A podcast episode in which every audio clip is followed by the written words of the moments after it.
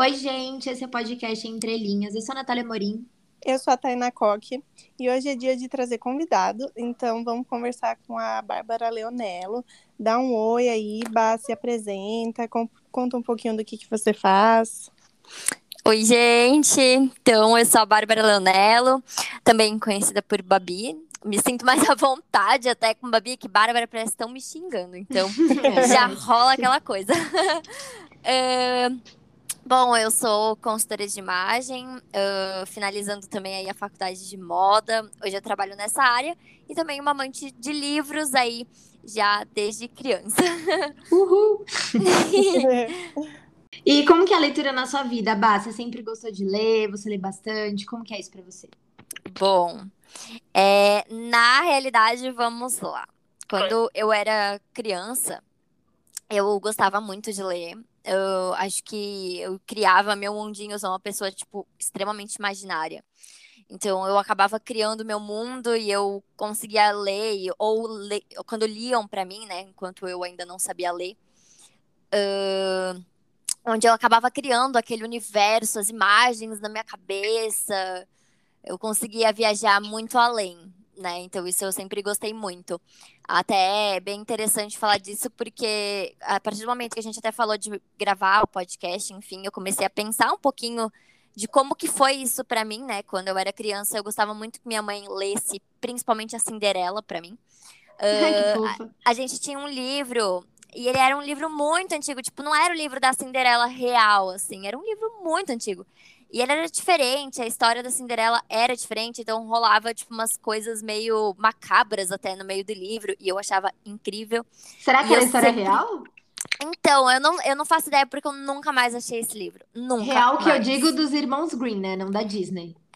Não sei, até. Eu acho talvez que não, porque talvez não era tão macabro assim. Mas na minha cabeça, o que ela contava era uma história mais cruel, assim. Era uma coisa mais era diferente, não era aquele livro bonitinho que as crianças estão acostumadas a ler, sabe?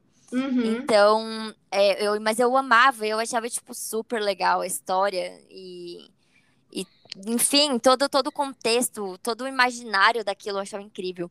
Então, acho que eu sempre, desde pequena, eu gostava muito que, que ela lesse, ela tinha uma certa preguiça, ela não gostava, ela queria que eu dormisse logo, era um, um inferno. E ela terminava de ler o livro e eu pedia para ler sempre o mesmo livro toda vez. Ah, coitada da sua mãe. Pensa só. Até que um dia, na escola, a professora pediu pra gente ler Jude Moody. E esse livro, assim, acho que foi.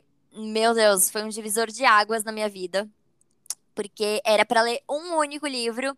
E no fim eu li, tipo, todos que tinham possível e imagináveis da edição, da coleção que existia da Judy Moody, eu li todos. Então, Nossa, não conheço. Eu também nossa, não. Eu amava aquele livro. Eu amava com todo o meu coração. É, ela era bem doida, então eu acho que eu me identificava, porque eu era uma criança muito ativa e doida também. Então eu acho que eu me identificava muito com a história dela. Era bem infantil, assim, né? Aí também, depois disso, teve toda a, a, a saga Poderosa. Ai, amava! Nossa, eu nunca então, li. Fui ah, entrando super. Nossa, isso foi, foi muito legal para mim. E aí, a partir disso, realmente eu comecei a curtir tanto que aí eu comprei todos os gibis da Turma da Mônica, da Turma da Mônica Jovem. Eu lia da Turma da Mônica normal, mas aí eu comecei a me interessar pelos gibis da Turma da Mônica Jovem. E também, nossa, eu lia demais. Eu ia pro sítio, às vezes, eu engolia os livros, né? Então, isso, isso para mim foi um processo bem interessante. Depois de maior, eu acabei dando uma. Ah, aquela fase adolescente, eu acabei parando de ler também. Uh, acho que também na escola, que tinha uns livros obrigatórios e tudo mais. Nossa, eu ficava com ódio de ter que ler. Então, eu acho que isso me deu um, uma certa aversão. E aí, depois de mais adulta, assim, né, que eu comecei a voltar a ler livros, que eu comecei a voltar para esse universo e, e deixar meu imaginário fluir. Então, era bem interessante até quando eu era criança, quando eu tinha ali na faixa dos 11, 12 anos, eu gostava até de escrever livros. Eu tenho até hoje uma história, que é uma história extremamente viajona, que eu escrevi sobre uma ficção, e aí a menina, é, nossa, meu Deus do céu, só de lembrar já dá até uma nostalgia. É, então, era uma história de uma menina que morava numa, numa fazenda, e aí aconteceu uma coisa muito aleatória, e aí a família morria, e aí ela ia para uma outra família. Enfim, era uma história muito louca. e, e isso acabou que meu mundo era bem esse mesmo, de ser uma pessoa extremamente uh, com imaginário muito aflorado, né? Então eu gostava bastante disso, de ler e de poder criar, né? Colocar minhas ideias assim no papel e enfim, né? Então é, esse foi, essa foi a minha entrada no mundo da, da leitura e teve uma pausa aí no meio tempo, mas atualmente estou voltando com uma outra cabeça, né? Ah, sim, já muda muito, né? Sim, com certeza. E a gente sempre fica com raiva também na escola e aí acaba parando de ler. Sim. É, tem preguiça dos livros que mandam, né? É. É que talvez eles não incentivam tanto a questão de você criar o gosto pela leitura, né? Isso Sim. é uma coisa muito, muito ruim, que as escolas elas deveriam uh, incentivar mais de uma maneira positiva e não de uma maneira negativa, vamos dizer assim, né? Onde uhum existe uma obrigatoriedade ruim em cima disso. Eles deveriam incitar um pouco mais do desejo de você ler, do imaginário uh, e de ser um ambiente legal e gostoso, né? Até as professoras geralmente que, que dão aulas de literatura, elas geralmente são professoras bem quadradas, vamos dizer assim. Tá, tem exceções, obviamente, mas todas as que eu tive, meu Deus, eram todas super quadradinhas Uh, e era aquilo ali, a gente não podia pensar além, enfim, era complicado. É, eles podiam deixar mais aberto, né? Pra ler o que vocês, o que tem vontade, dar alguns exemplos, abrir nichos, porque era sempre as mesmas coisas. É, coisas exato. estilo anti, assim, escritas muito antigamente, que adolescente Sim. não quer ler isso, né? Exatamente, exatamente. Então, acho que até daria um desejo muito maior do adolescente ler se ele tivesse a oportunidade de, tipo, ler, vamos supor, fazer uma redação com relação àquilo que ele leu.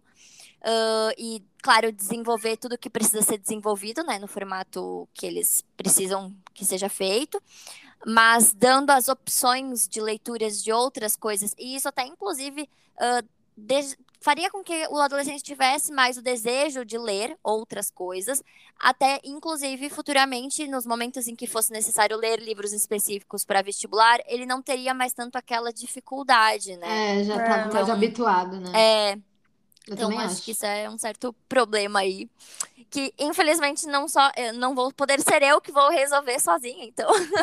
É, nem a gente, mas é, é. isso. A gente manda um, uma boa fé, uma boa vontade pro É, uma boa vontade. então uhum. vamos pra tag? Bora. Qual o seu gênero preferido? Fantasia uh, ou ficção científica são os meus gêneros assim mais a, a que eu mais gosto para minha vida pessoal. E por conta da minha vida profissional, eu amo livros que tenham a ver com o mundo da moda. O Diabo é... Veste Prada é um livro, não é? Sim, sim, ele era um livro que foi que deu uh, a inspiração para criar o filme, né? Foi o único que eu pensei de moda, eu mas também. é porque eu amo o filme. Incrível, inclusive, nem me fale. É, eu, eu, nunca li. li. o livro. Inclusive, até tá na minha, na minha lista de leituras das próximas leituras. Acho bem interessante. Ai, leia, aí se for bom, você conta. Vou contar, com certeza. Dá pra, aí, se for bom, a gente lê e a gente faz o livro versus filme. Ai, Isso. fechou, ótimo, adorei a ideia. amei a ideia. Uma análise, ai, amei. É, qual o livro que te prendeu ou que você leu rápido? Bom, um livro que eu li assim, ó, extremamente muito rápido e que eu gostei muito da história foi As Vantagens de Ser Invisível. Eu li aquele livro em literalmente acho que umas cinco horas. Uh, eu fui para o sítio e era de tardezinha para noite. Acabou a energia, eu fui lá para fora, fiquei lá muito tempo lendo, sofrendo porque não dava para ler direito, mas foi uma noite inteira e eu terminei o livro naquela noite. Então, e eu amei a história do livro, eu nossa, fiquei super emocionada também, foi incrível. Eu só vi o filme, nunca li. É, eu também. Eu gostei mais do livro do que do filme, pelo fato de que obviamente, o livro ele tem uns detalhes muito importantes que no filme acho que não deu talvez tempo de ser trabalhado, Mas, nossa, o livro ele pega os detalhes um pouco mais macabros da história. Uh, então, eu acho que isso dá um feeling um pouco maior pro momento ali do desenrolar dele, do personagem, enfim. Eu acho que foi bem interessante. O livro, muito, muito bom. Prendeu muito minha atenção. É, muita gente gosta mesmo, né? É. Muita gente fala bem. É, realmente, foi um livro que eu gostei muito. Eu li muito rápido, foi algumas horas, engoli ele. É, é muito bom quando a gente faz isso. Uhum. saudade de pegar um livro e fazer isso. Uhum. Tadinha, tá, tá, tá numa onda de azar. Não, mas agora eu tô. Peguei um bom. Vai melhorar, vai melhorar. o próximo é livro que não gostou. Eu odiei o livro O Morro dos Ventos Uivantes. Ai. Odiei. Eu odiei. Mas aí entra aquela coisa do. Uh, da, da escola, de ter sido uma leitura obrigatória e ser uma leitura também bem cansativa. É, um pouco uh... cansativa. Não é para adolescente, eu acho. Não, não, não é para adolescente, nem um pouco. E, e aí né, foi no mesmo período que a gente teve que ler Dom Casmurro. Então era assim, muita coisa. E para vocês terem uma ideia, foi tanta informação, mas tanta informação ao mesmo tempo, que eu não me lembro de absolutamente nada, nem de um nem de outro. Então, de Dom Casmurro, eu lembro da história da Capitu e do Bentinho, que absolutamente um total de zero na minha vida. Agregou um total de zero coisas na minha vida. a e... raiva aqui. Dá pra sentir a raiva. E o Morro dos Ventos Vivantes, pior ainda. Então, acho que foram dois livros assim que, obviamente, talvez hoje, com outra cabeça, se eu voltasse a ler, pode ser que eu não tivesse tanta raiva assim. Mas aí eu evito ler, vou para outras coisas, porque também não vou perder meu tempo. Sim, tá certo. É. Ai, o sistema educacional tá muito errado. Tá né? muito, errado, gente. Tá muito errado. Porque são Ai. dois livros bons mesmo, mas é, não... ainda mais que são leituras meio arrastadas. O do, do Casmurro, pelo que eu me lembro, que também faz muitos anos que eu li, não é tanto, mas o Morro dos Ventos Vivantes é uma coisa que, né, você tem que estar que tá um pouco mais madura, eu acho, porque Exato. realmente é, nossa, para adolescente que só quer né? Fazer as coisas é. de adolescente não quer ficar lendo um negócio arrastado. Então... Nossa, foi tenso, assim. Aí a professora brigava com a gente, ela era uma professora bem carrancuda, assim. E ela brigava, brigava com a gente, porque a gente não queria ler, a turma ninguém queria ler. Então, era muito. Ah, era muito tenso, porque daí a gente já ficava tipo, ai, tem que ir pra aula, tem que ler aquele livro durante a aula, é uma hora de chatice da sono. ai, era, era chato. Por isso que eu falo, eu não lembro assim, ó, nem de um terço do livro, porque agregou nada na minha vida. Só lembra que odiou. só lembra que eu odiei. É, só lembro disso. Ponto marcante na minha vida. Pior que você não foi a única que falou dele aqui que não gostou, mas alguém falou, eu não lembro quem foi, acho que foi a Bá. Acho que foi a Bá ou a Júlia. Oh. E pior que eu amo esse livro. Mas tudo é. Bem. Ai, tadinha, aqui. Eu, eu entendo você. Citando ódio sobre ele. Eu entendo vocês. É, o próximo é um livro que te fez chorar. Pode até parecer bem óbvio, mas assim, eu sou uma pessoa bem chorona, tá? Eu sou uma pessoa muito sensível. Então, um livro que para mim, obviamente, a saga inteira foi extremamente importante na minha vida. Uh, foi o primeiro filme que eu vi no cinema, que foi Harry Potter. Uh, mas eu li todo o livro quando eu era criança ainda. Eu li to toda a saga quando eu era menor, que eu ganhei os primeiros livros que na realidade eram do meu pai. E aí eu roubei do Adriano lá, meus meu, meu pai, enfim. Roubei os livros dele, fui lendo, comecei a me apaixonar pelos livros. Uh, mas o que eu realmente chorei, mas assim, chorei muito de soluçar, de ter que parar de ler e respirar para depois voltar foi na parte onde o Snape morre, né, nas Relíquias da Morte.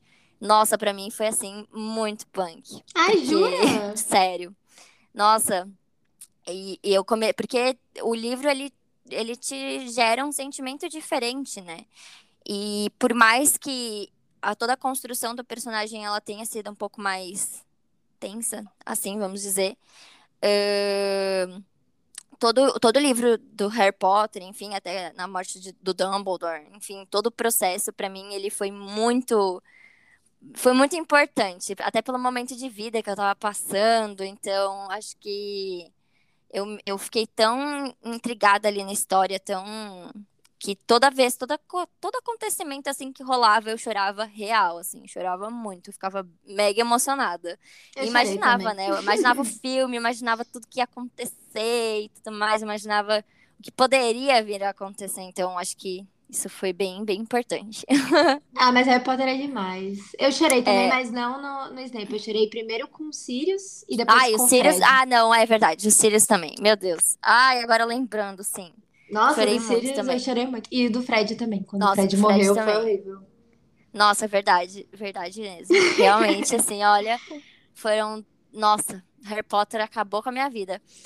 Ao mesmo tempo que fez tudo por mim, né? Mas Fala pra Tainá ler, Bah. Fala pra Tainá ler. É, que eu não li. Nunca Aí, leu? Tem um complô do, no podcast. Todo mundo que lê, fala pra eu ler. Você deveria ler. E não acreditar. Obrigada.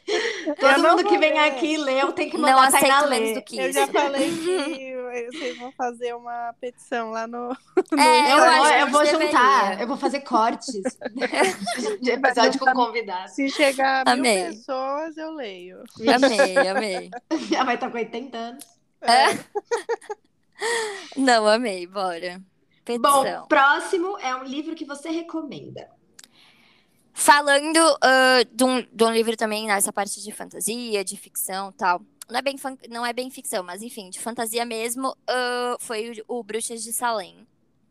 Nossa, esse livro também foi incrível para mim. Minha mãe também já leu, agora a gente tá passando essa. Como é que diz? A gente tá repassando ele agora pra, pra Sara, né? Pra minha prima tem 12 anos. e a gente tá repassando ali para ela também ler, porque eu acho que ela vai curtir muito. Mas esse livro, assim, ele é incrível e ele mostra um outro lado dessa ideia de bruxa, uh, das bruxas como sendo as curandeiras mesmo, né? Do que realmente era na época e mostrando uma outra versão, sabe? É, eu, esse livro para mim foi incrível e eu com certeza recomendo. Ah, eu sempre quis ler. Nossa, ele é incrível, incrível. Eu só vi incrível. o filme, os filmes, né? Ah, não, nem se compara. Ai, não. Eu imagino. Definitivamente não se compara. Até vou te ser bem sincera, assim, os filmes com relação a filme de bruxa e tudo mais, geralmente eu não gosto muito. Eu assisto, óbvio, curto ali, mas nada se compara ao que esse livro mostra, ao que ele fala e ao que geralmente esses livros relacionados a esse mundo de bruxas eles falam, né? Eles ah. abordam todo esse sistema de uma forma bem diferente. Sim, eu li Brumas de Avalon, então dá para ter Nossa. uma ideia. Ah, sim, com certeza. Também, Ai, também excelente. Ler. Uhum. Ó, esse é para você ler, Natália. É. Ai, eu quero ler os dois. O de Salem, esse que você indicou, não é de terror, é? Não. Eu achava que era, não sei. Não, ele não é de terror. Não, ele não é de terror, mas assim, ele tem alguns momentos da história que é um pouco mais tenso. Mas ele não tem terror nenhum. Tipo assim, ele não vai dar medo, não é aquela coisa do tipo, nossa, meu Deus. Uhum. Não, é de boa, assim. E você fica tão intrigada ali com a história que você é, esses momentos mais tensos nem importam tanto. não, eu até gosto de terror. Eu não sei porque que na minha cabeça eu achei que era, sei lá, de onde eu tirei isso. Não. Não, é, não. Por causa, por causa, dos filmes, né, que a gente é, Exatamente, por isso que eu não gosto tanto dos filmes, porque os filmes eles apelam muito por esse lado do terror e é, da bruxaria mas... ser péssima e terrível. Uh, sendo que na realidade não é bem assim, né? Então, eu gosto muito mais dos livros. Amei. É, livro que fez diferença na sua vida? Até como eu comentei antes, um livro que fez muita diferença na minha vida foi Jude Moody. Mas outro livro que fez muita diferença na minha vida foi O Cérebro e a Moda. Foi um livro que eu li recentemente, né? Obviamente, ele fala sobre moda, mas para mim, nossa, ele foi foi muito, muito importante até para dentro da minha profissão e até as mudanças que eu vou estar tá fazendo agora. Uh, e outra coleção que fez muita diferença na minha vida, mas muita mesmo, foi a coleção House of Night. Ela um, contava a história da Zoe, que era uma vampira. Uh, e aí o nome dos livros era Marcada, Escolhida, Indomada, Caçada, enfim, acho que tinham seis livros, uma coisa assim. Mas foi uma coleção muito importante para mim também, fez a diferença total na minha vida.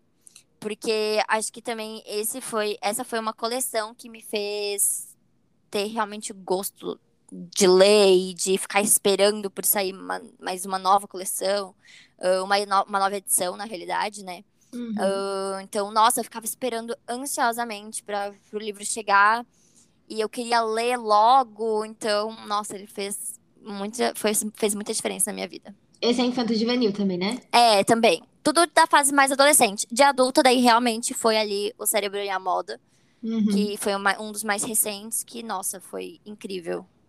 Ai, gente, para quem gosta do assunto, fica uhum, a então. indicação.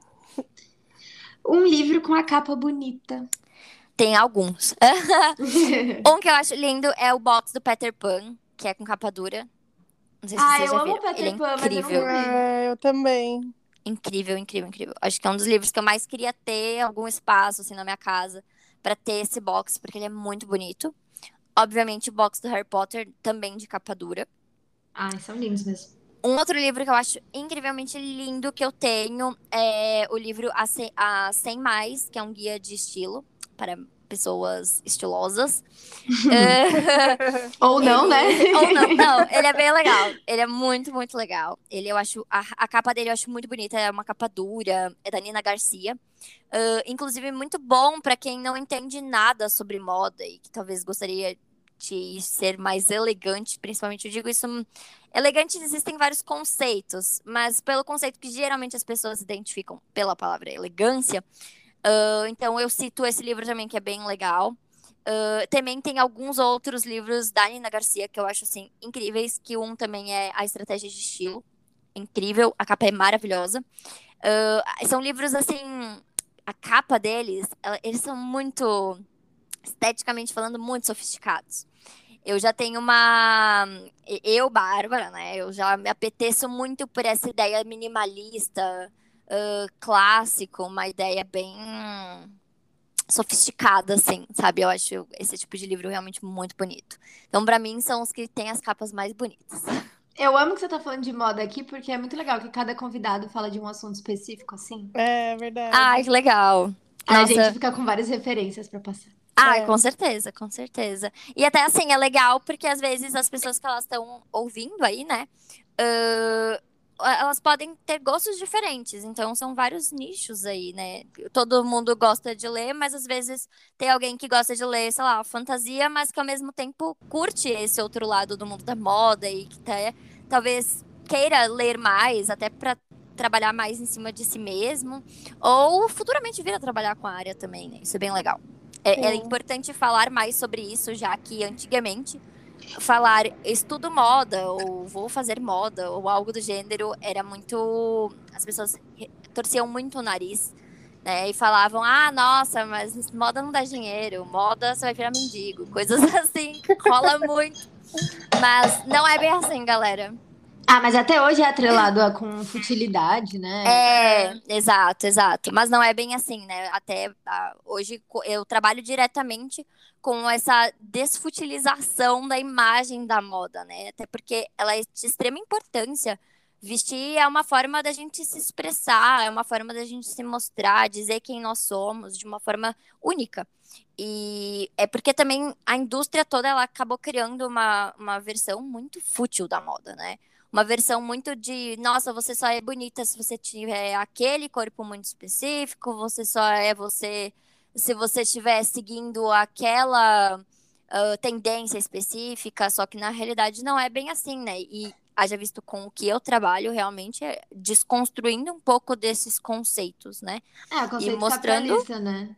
Exato. E mostrando realmente ali o neuromarketing junto da moda, da moda da comunicação, né? E não só a moda do ai, fica bonitinha que tá bom, sabe? então... Não, eu não sei, eu não sei onde eu vi, mas eu vi, eu li sobre isso recentemente, agora eu não consigo lembrar onde, mas uma hora vai vir eu vou falar. Que uhum. antes os homens também usavam muito da moda, né? Tipo, os Sim, reis, muito. aquelas roupas enormes e tal. E aí, quando começou a vir a ciência, Sim. Eles começaram a querer dar um ar mais de não ligamos mais para isso aqui. Agora a gente quer pensar no universo, então vamos deixar Exato. isso para as mulheres. Exato. E veio daí essa ideia de futilidade. Nossa. Tipo, é, eu fiquei. Eu, quando eu li, eu lembro que eu fiquei, caramba, sério que foi disso, Sim. assim? Que antes Exatamente. importância, né, pra moda, tipo os anéis dos reis. Sim, até inclusive antes, né, ali na, até na época do próprio Rococó, uh, do Barroco. Uh, mano, quer um, um exemplo assim que as pessoas conseguem visualizar muito fácil? Versalhes. O que, que foi Ai, aquele rei que construiu o castelo de Versalhes? Ele era extremamente ligado na moda, então, tipo, ele ditava o que era para as pessoas usarem. Só ele podia usar peças específicas. O, a nobreza, o roxo, é uma cor muito atrelada à nobreza, né? E a nobreza só podia usar aquela cor. As pessoas não podiam, as pessoas tinham que usar cinza, aqueles bege, que nem era bege, preto, uh, cores de trabalho realmente, né? Enquanto a nobreza ela podia abraçar mais as cores, podia estar tá mais bonito, podia trazer elementos, acessórios, sapatos diferentes, uh, sapatos confortáveis. Enquanto o povão, o povão que lute, o povão usava qualquer coisa e não podia. Se as pessoas eram pegas usando coisas que eram da nobreza, elas eram presas. Então, e isso era muito forte. Quem ditava as regras, inclusive, falando de muito antes disso, ali na época de Platão, de Aristóteles, gente, eles ditavam a moda. Uh, é, tipo uma túnica cobrindo meu ombro. Exato! Mas exatamente, só os, só uh, os filósofos podiam utilizar daquele tipo de peça. Uh, enquanto o povão já não podia, então tinham peças de roupas diferentes para cada pessoa, para cada área, para que as pessoas conseguissem distinguir a, os níveis de importância dentro da sociedade. E, e, isso realmente, até hoje é assim, né? Mas hoje já, óbvio, a gente já tem muito mais uma mistura, uma miscigenação muito grande, então é, é mais difícil da gente conseguir determinar algumas coisas, né? Mas, cara, antigamente isso era muito real. E isso foi mudando ao longo dos anos, né? Ali no momento em que a gente teve o homem indo mais para a guerra, né? O homem realmente tendo que trabalhar um pouco mais e a mulher fica em casa, a mulher cuida dos filhos, a mulher vai fazer o que ali esse outro lado. E a mulher, ela só tinha isso para fazer. É, então, ficou com esse ar de fútil, tipo, ah, nós homens somos os pensantes, Nossa, a gente é foda vocês e vocês ficam, ficam aí passando batom, tá bom? É. E fiquem felizes com isso, ok? É. Mas ainda então... bem que hoje em dia isso tá mudando, né? Tem muito de homem Sim. interessado também em moda, já. Sim, já tá com certeza. Melhorando. Com certeza. E não é porque é homem que dá para você, pra pessoa se largar e ser uns fedido e, e. né? Porque também ninguém merece, né? não tá todo destrambelhado, essas coisas aí também já não rola. Eu acho que ao longo dos anos, na realidade, nós tivemos períodos muito marcantes para isso, né? Ali no período da Primeira Guerra Mundial, que foi o momento em que o homem foi para a guerra e a mulher ficou em casa, uh, o homem foi para a guerra, então o homem ele tinha que usar ali o uniforme de guerra, né? E a mulher não, a mulher ficou em casa, só que a mulher tinha que cuidar de tudo e ainda tinha que trabalhar.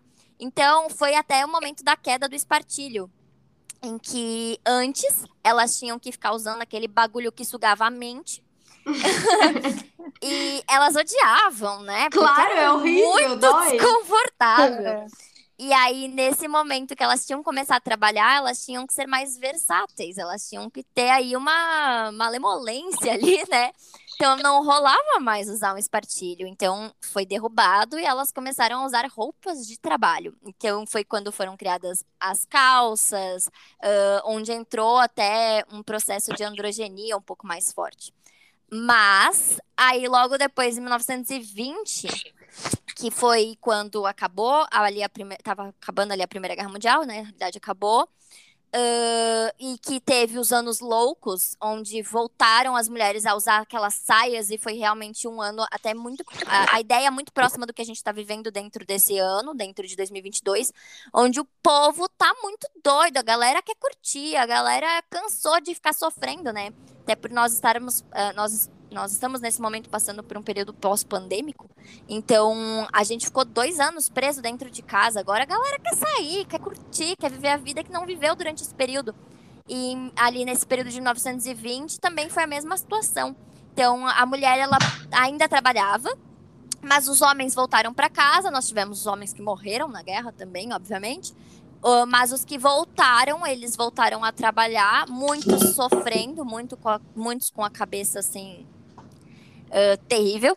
Mas então foi muito interessante. E realmente, é, depois, quando a gente chegou ali em 1980, pouco antes também, que em 1980 a gente teve dois mundos, né? Tanto os mundos da galera doida que tinha que usava aqueles cabelão e tudo mais. Tanto que a gente tinha o outro lado, que eram pessoas mais sofisticadas, pessoas mais certinhas, mais próximas até de uma ideia de 1950. Mas é muito louco, realmente, porque o homem, teve períodos onde o homem, ele só era visto como bom, né, trabalhando, e a mulher só era vista como boa se ela estivesse dentro de casa uh, e fazendo tudo aquilo que ela era mandada para fazer, né? Ela não tinha voz nenhuma, voz ativa nenhuma. E realmente, e obviamente, isso era muito atrelada à futilidade. Hoje em dia, graças a Deus, isso está mudando um pouquinho, né? Nossa, graças a Deus, né? É. Que estamos avançando, porque pelo amor de Deus. É, acho que a galera já ficou cansada de ficar presa no, nos anos Ai. zero antes de Cristo. É, pelo amor de Deus. Sim. Então, é, realmente acho que a gente está passando por uma fase de transição bem legal. Inclusive até das pessoas verem um pouquinho desse lado do vestir com um pouco mais de importância, da imagem como sendo, principalmente no, no mundo atual, né, que é o mundo da internet, como uma coisa mais importante, né, porque a nossa imagem hoje, ela fala até mais do que o que a gente está realmente falando, né, então. É, a gente porque... usa imagem o tempo todo, né? Sim, o próprio Instagram, ele é totalmente magético. A gente tem, sim, todo o processo de criar conexão e tudo mais, por stories, por, pelo Reels e tudo mais, mas ainda assim, muito do que conta é a imagem, e ela não pode ser uma imagem de personagem, porque isso é o que também torna a imagem fútil. Quando a gente esquece o lado da essência da realidade e torna algo como um personagem mesmo, né? A gente deixa de se criar como a pessoa que nós somos. É, então... o padronizado, né? Todo mundo igual aí. Exato, é. exatamente. Então, é bem importante que isso mude e é bem legal que isso esteja mudando, né? É, estamos no caminho. Ainda falta muito, mas estamos no caminho. É, tem que começar de algum estamos. lugar.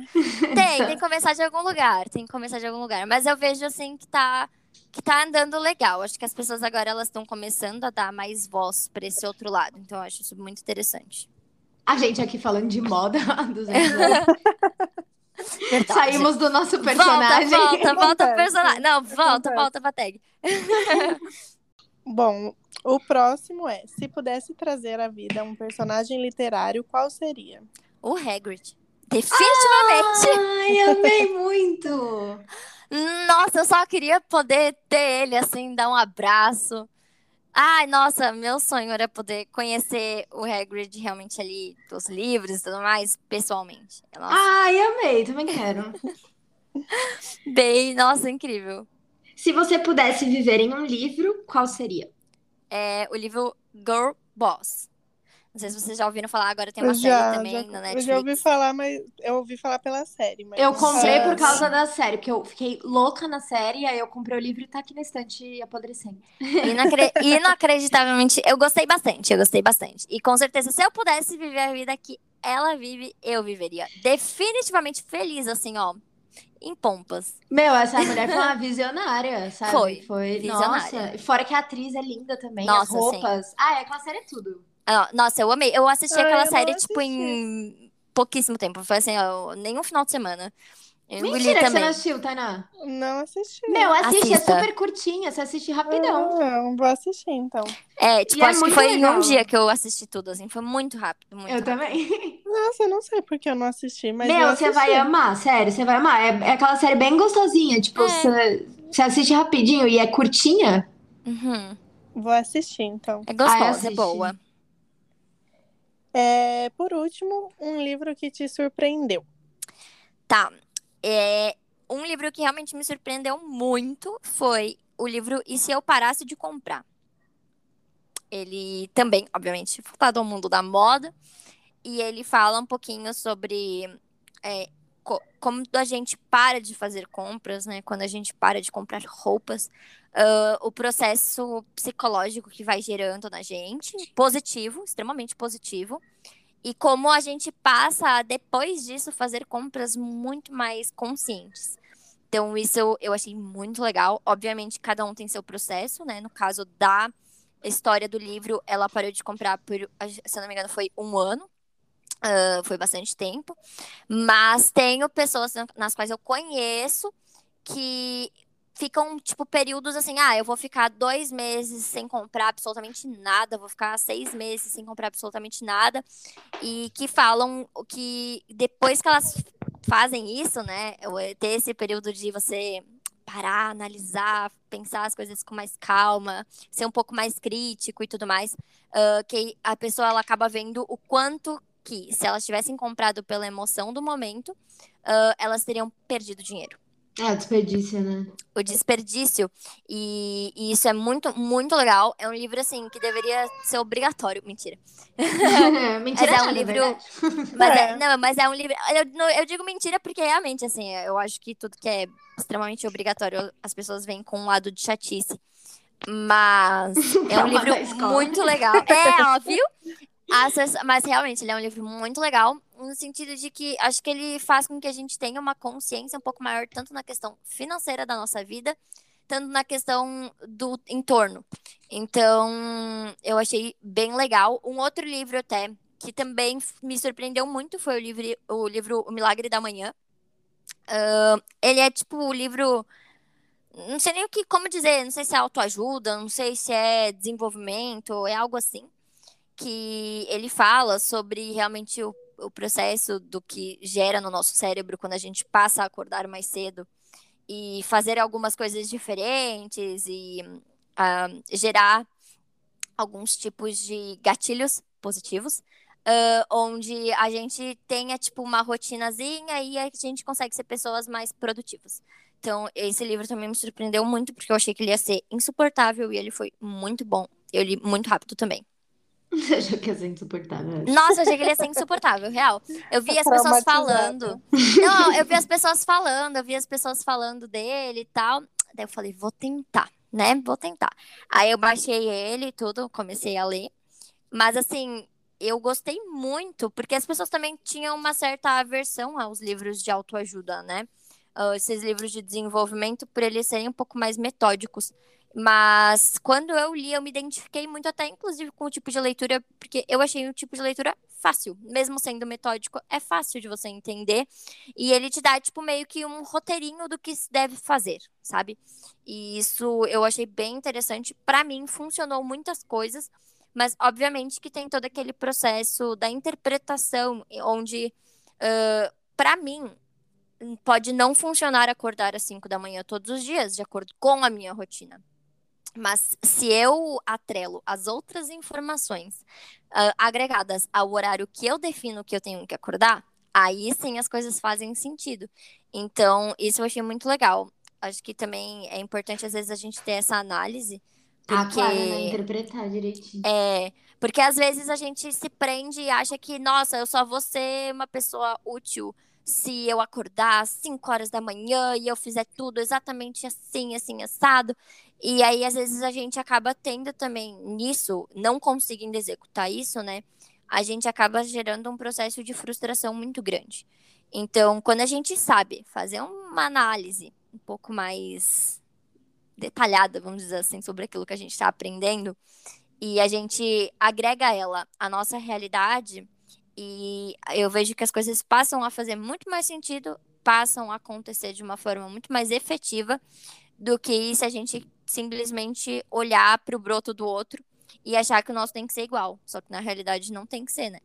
É, até porque então... tem gente que não funciona de manhã, que nem eu, eu sempre é. funcionei de madrugada. Isso pra eu. mim é terrível até hoje.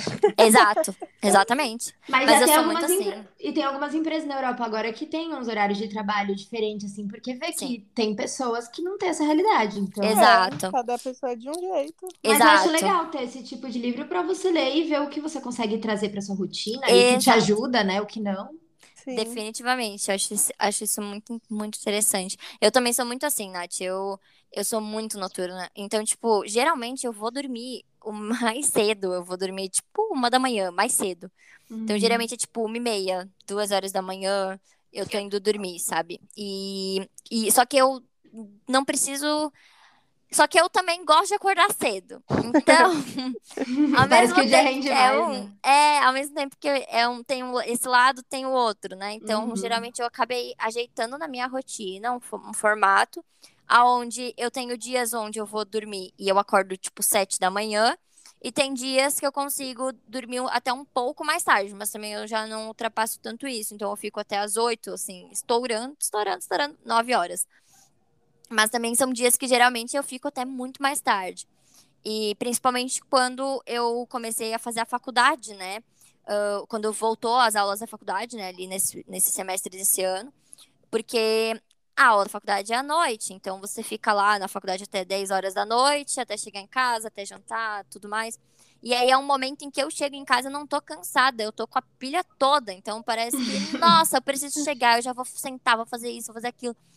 É, então é bem complicado e, obviamente, até como eu citei, né? É importante às vezes a gente fazer essas análises para agregar aquilo que está escrito, aquilo que a gente está aprendendo para nossa vida, né? Para nossa rotina, para fazer sentido. É, foi o que você disse, trazer um pouquinho do que você leu para sua realidade, se possível, né? Se você é. quiser. É. Exatamente. E o do consumo, acho que, né, já passou da hora da gente parar de consumir tanto, destruir o planeta, né? Por mão na consciência. É. é, isso é bem Vim bem pro importante. lado vermelho da força. É. é, isso é bem importante, bem importante mesmo. Até uh, é muito, muito interessante esse ano é, esse assunto porque a gente teve a ascensão da Shein, né? É, eu sou uma pessoa que eu nunca comprei na Shein. Eu não sei vocês, mas eu nunca comprei compra. absolutamente nada na Shein. mas eu mas acredito é... que tudo tem... pode ter um equilíbrio. Sim, com certeza, com certeza. Mas eu digo assim, no sentido de eu nunca comprei na Shein, no sentido. Porque para mim não faz sentido. Eu, Bárbara, eu não faz sentido pelo que eu geralmente acredito, tá? Eu, eu geralmente sou uma pessoa mais chata nesse sentido, porque eu não gosto. Depois que eu estudei tudo que eu estudei, eu não gosto de fazer compras em alguns tipos de tecido específico. Então, isso é um ponto de chatice, ok? Mas existe um outro ponto que é quando você estuda e você vê o lado mais dark disso tudo, uh, você começa. Tem pessoas que não, tem pessoas que vão falar, ai, nossa, caguei, eu quero trabalhar com isso, quero viver disso, então bora vender. Mas tem outras pessoas que não, tem pessoas que já olham um pouco mais pro lado até da própria sustentabilidade e tudo mais, e que pensam um pouco nessa, nesse outro sentido. Então, eu sou bem adepta ao slow fashion, né? Uh, inclusive, até gosto muito da ideia de comprar em brechós, principalmente brechós que têm peças de qualidade. Hoje em dia a gente está tendo brechós excelentes. Gosto muito da ideia de sim comprar em marcas que não tenham essa é, é essa venda exacerbada de tipo, nossa, comprem, comprem, comprem, a gente vende num tecido bem inferior e aí é, você fashion, né? estraga, é, aí você estraga a sua peça, você volta, você compra outra. Porque geralmente é o que acontece. E a própria Shein, ela vem vindo nessa pegada bem fast fashion. Ah, sim. Uh, onde, tipo assim, 90% das roupas, 99% das roupas, elas são só poliéster e coisas, e, e materiais sintéticos, né?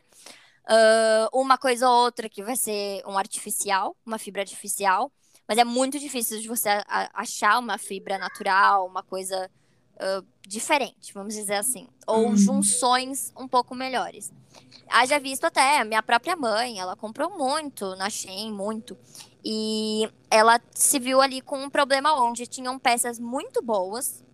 Ela encontrou peças muito boas, peças excelentes.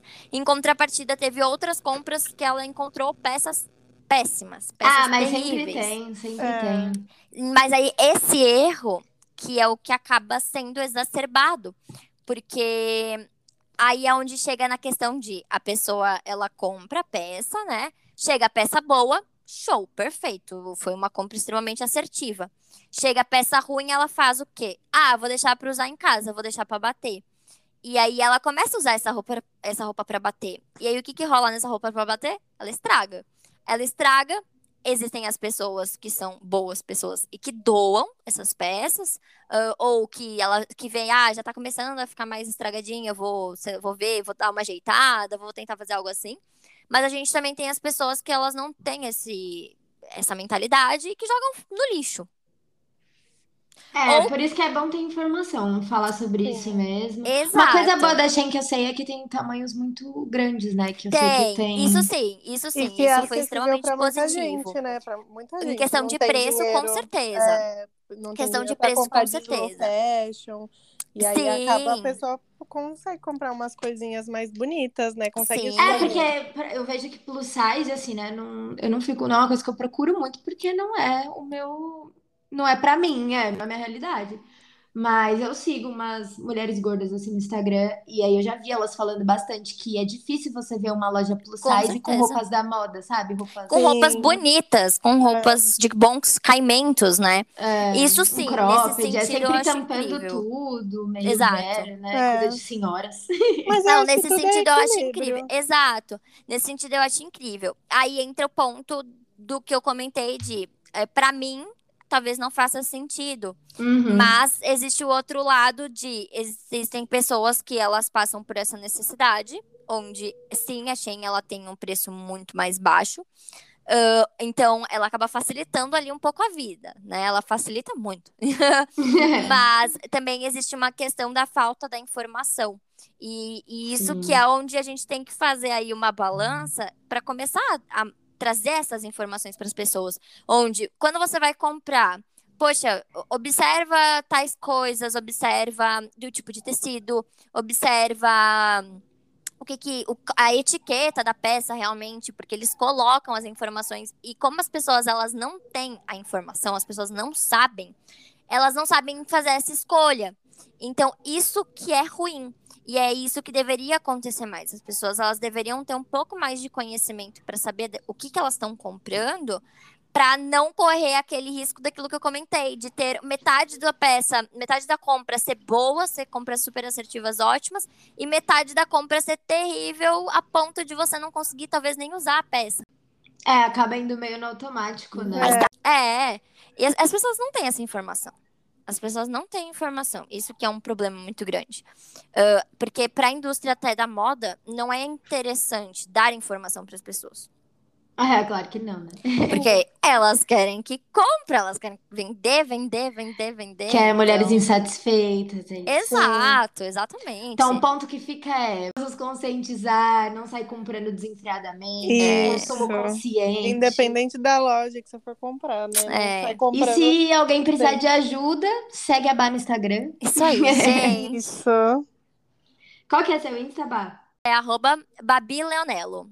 B-A-B-I Leonelo, com dois L's no final. então é isso, gente. Sigam ela lá. Bah, muito obrigada por ter participado com a gente. Por todas as dicas Imagina, e indicações. Gente. Imagina, eu fiquei muito feliz até de ser convidada aí também para participar junto com vocês.